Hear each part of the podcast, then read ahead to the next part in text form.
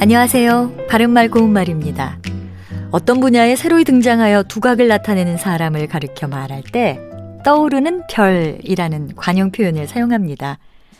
그는 연극계에 떠오르는 별이다. 이렇게 말할 때가 있죠. 이 경우에 떠오르다는 관심의 대상이 되어 나타난다는 뜻을 가진 표현인데요. 예를 들자면 그는 이번 시즌에 태풍의 눈으로 떠오르고 있다. 또는 그의 소설이 장안의 화제거리로 떠오르고 있다. 이렇게 쓸 수 있습니다. 떠오르는 별과 비슷한 뜻으로 쓸 수 있는 고유어 표현으로는 샛별이 있습니다. 샛별은 금성을 일상적으로 이르는 말이지만 비유적으로 쓰이면 장래에 큰 발전을 이룩할 만한 사람을 뜻해서 한국 음악계의 샛별로 떠올랐다. 이렇게 표현할 수 있겠죠. 그리고 기라성 같은 누구누구라는 표현도 종종 들어보셨을 겁니다.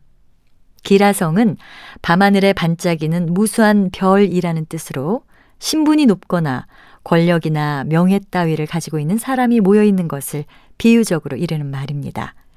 그런데 여기에 쓰인 한자 기라는 순수 일본말 한자를 한글로 읽은 음일 뿐이고요. 한자 자체에 뜻이 있는 건 아닙니다. 그러니까 일본식 한자어를 그대로 가져다가 사용할 것이 아니라 앞으로는 빛나는 별과 같은 이라든지 샛별같이 빛나는 처럼 뜻이 살아있는 우리식 표현으로 바꿔 쓰는 것이 좋지 않을까 합니다. 바른말 고운말 아나운서 변희영이었습니다.